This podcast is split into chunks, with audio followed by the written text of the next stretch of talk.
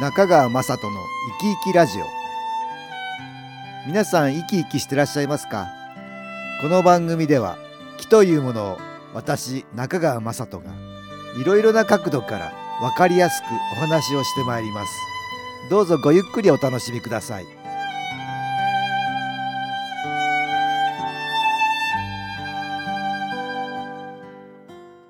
皆さんお元気ですか株式会社 SS の中川雅人です今日も東京センターの佐久間一子さんと木についてのお話をしたいと思います佐久間さんよろしくお願いしますはい、よろしくお願いいたします。結構妊活されてる方が多いんですってねはい、そうでですね。うん今、うんあのやっぱお子さんが欲しくてもできないっていう方がね、はいはいはいおられますね。あの保険適用が変わりましたかねはい、そうなんですよね。うんあの令和うん4年4月から人工授精、あと一般不妊治療、体外受精、顕微授精というね、うん生殖補助医療に保険適用がされるようになったので、うんまあ、医療の助けを借りながらお子さんを授かる時代うんに変化してきていそるうだよようねですね。うん、いろいろなことでお金はそういうところにかかるからはい適用が、ね保険適用ができるようになったっていうかうね、うんんまあそんだけあの少子高齢化ってこともあるし ねはい、政府もお子さんたくさん産んでいただきたいっていうのがあるでしょうね。そうですね。あとはあの若い方がやっぱり生活が不規則だったりね、うんんんそういうこともあってこう、うんなかなか自然妊娠しにくいうん体にもなっているのかなっていうのもありますね。あと若い頃にやることがたくさん多いから、はいどうしても高齢出産になりやすいってことがあるでしょうああそうですうんいね。ろんな要因あると思いますね,これはね、い、でもすごくいいですね生殖補助医療に保険適用っていうのねはい、すごくいいことだと思いますよお金かかっちゃうからねいろいろそうですうね。んこれは本当にいい制度になりましたね。でもあのいろいろ医療の力を借りてるけどもなかなか妊活が難しいって方もいらっしゃるでしょはい、そうですね。うん会員さんの中でもね、うんあの何年か取り組まれたっていう方がおられます。うんうんうんえー、とまずお一人目なんですけれどうも、んはいはいうんまあ、お母様が新機構のメンバーさんで、うんご自身は大学生の頃から新機構を受けていあた受そう方なんですけどねですあ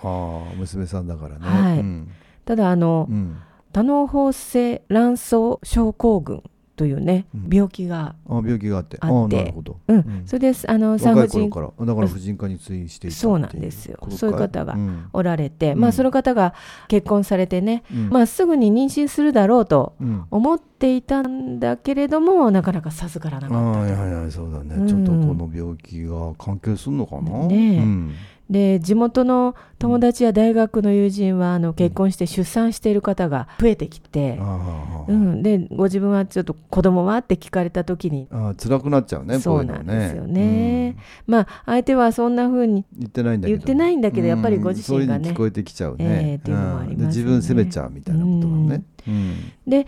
そうしてまた新機構うんをより利用してくださるようになりまして、うんこうセッションを受けてくださったり、うんあの充電されたりっていうことで、だんだん気持ちがうんあの軽くっなってて昨日充電が結構効果を発揮したから、はい、うん、まあ、子供が欲しいというね、んまあ、強いこう思いっていうのにこうとらわれすぎるのあをーもうそうかやめようと。それが結構ストレスになるんだねう、うんんストレスになるのが結構災いになるっていうかマイナスにいっちゃうもっとリラックスっていうことなんだけどはい、それが気を受けるようになってえーできるようになったのかななったんですね。うんでちょうどなんかそのタイミングで引っ越しをされたそうなんですけれうどんあも、ーなるほどで新しい、まうあ、ん地域に行かれて、うんで、まあ、新規一転こう、またあの新しい病院ではい、なるほど通い始めた時に、うんうんなんかすぐに妊娠されたそうなんですよ。おーおーおーおーね、それはすごくおめでたかったんですけうんど、うんうんあちょっと9週目で。ー流産流産になっちゃったうんまあちょっとまだマイナスの気の影響があるかもしれないねあーこれは何かあったもしれないうんあったんですかうんうんうね。んここで音楽に気を入れた CD 音気を聞いていただきましょう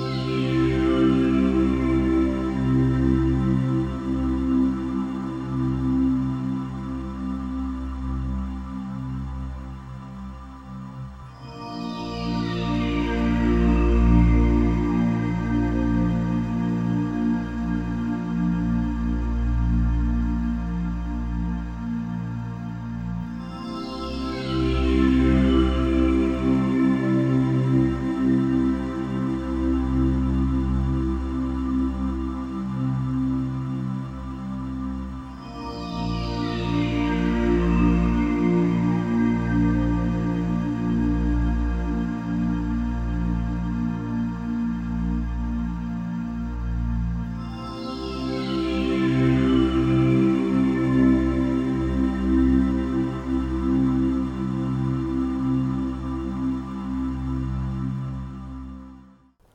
音気を聞いていただきました子供を産ませないようにしたいっていうねそういうマイナスの気ってなんだよねうんその影響が取れないとはいなかなか思うようにならなかったりるだよいかないんですねうんでこの方は気を受けられたもう少しそうなんですよ、うんまたあのそこの地域でもセンターがありましたんで、うううセンターに通われたり、うんご自身で気うんを受けたりして、うんはい、充電に努められて、うんで今度はね、まあ、体外受精うんを試みたうと、ん心見たでうんちょっと少しやっぱり抵抗があ終わりにななんかっ皆た。さんあるみたいだけどね、うんまあ体外受精ってまあ医学的により進んでますからね、はい、まあ、あんまり抵抗感はなくやられてもいいんじゃないかなと思いますけどね。うん、まあ決心されたんだ。決心されてはいそれであのもう一度子供に会いたいとこううん思思わわれれててね、うんで子供がうん授かることができましあた、あ今というもうこと元で気な、ああはい元気な子供になっちゃったって。 そうです生まれねてね、ああはいそうでしたか。いや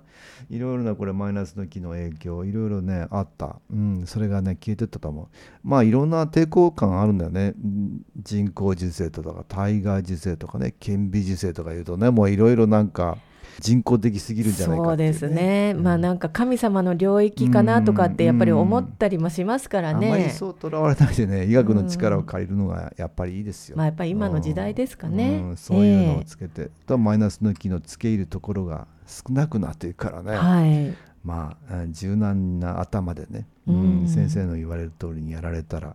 えー気の後押しもあると思いますね。はい他にもあります、はい、あとこの方はうん子宮外妊娠をおーされて、うんうんうんでその時分かったことなんだけれども、うんうんうんあの卵管が狭くて自然妊娠がこう難しいっあてーないるうほことが分かりまして、うんでまあ体外受精をすることになったと。うんで56回こう試みたんだけどなんかなかなかうまくいかず、うんうんうんで心が苦しくなって、うんお母様に相談されたということですね。でおで母さんが進行やってたってそうなんですよあーなるほどでそのお母さんが、うんまあ、ちょっと娘さんの卵子を取るうんとか着床するとか、うんうんまあ、そういうことあることにセンターの遠隔を、あーなるほど気を送った、はいあー頼まれて送るっていい,、うんいい効果があるようにそうですいねそううんタイミングごとにうん、なんですよそれともうん、あの順調にあ進まれたそうあーなるでほど、ええでうん、赤ちゃん誕生そうなんですよ一人目一人目の赤ちゃんが誕生したと。とあーあー二人目もあったのそうなんです、うんでまああのー何年か置いて、うんまあもうまた2人目欲しいねということで、うんうんうん冷凍保存されていた卵子をねあーまなるたほど今はねそういう冷凍保存っていう卵子精子ってのは普通になってるからねそうなんですよねうんそういうこともできるわけだ、はいうんでまたその時に、うんまたセンター変革あをー受けて申し込まれてね、うんうんなら無事にあ二人目もあの無事に二人目もあーご出産ご出産されあーたおめでたいですね おめでたいことでそうですね結構お母さんがやってたからとかいうことね新規こうやってたから自分もやるようになったって方多いですよね多いです すねこう、うん2代続けてまたこれ3代目も、そうでしたかね嬉しいですようんね嬉、しい話だね、はいうんあともう一方はいはいはいまあ、この方はあのーこう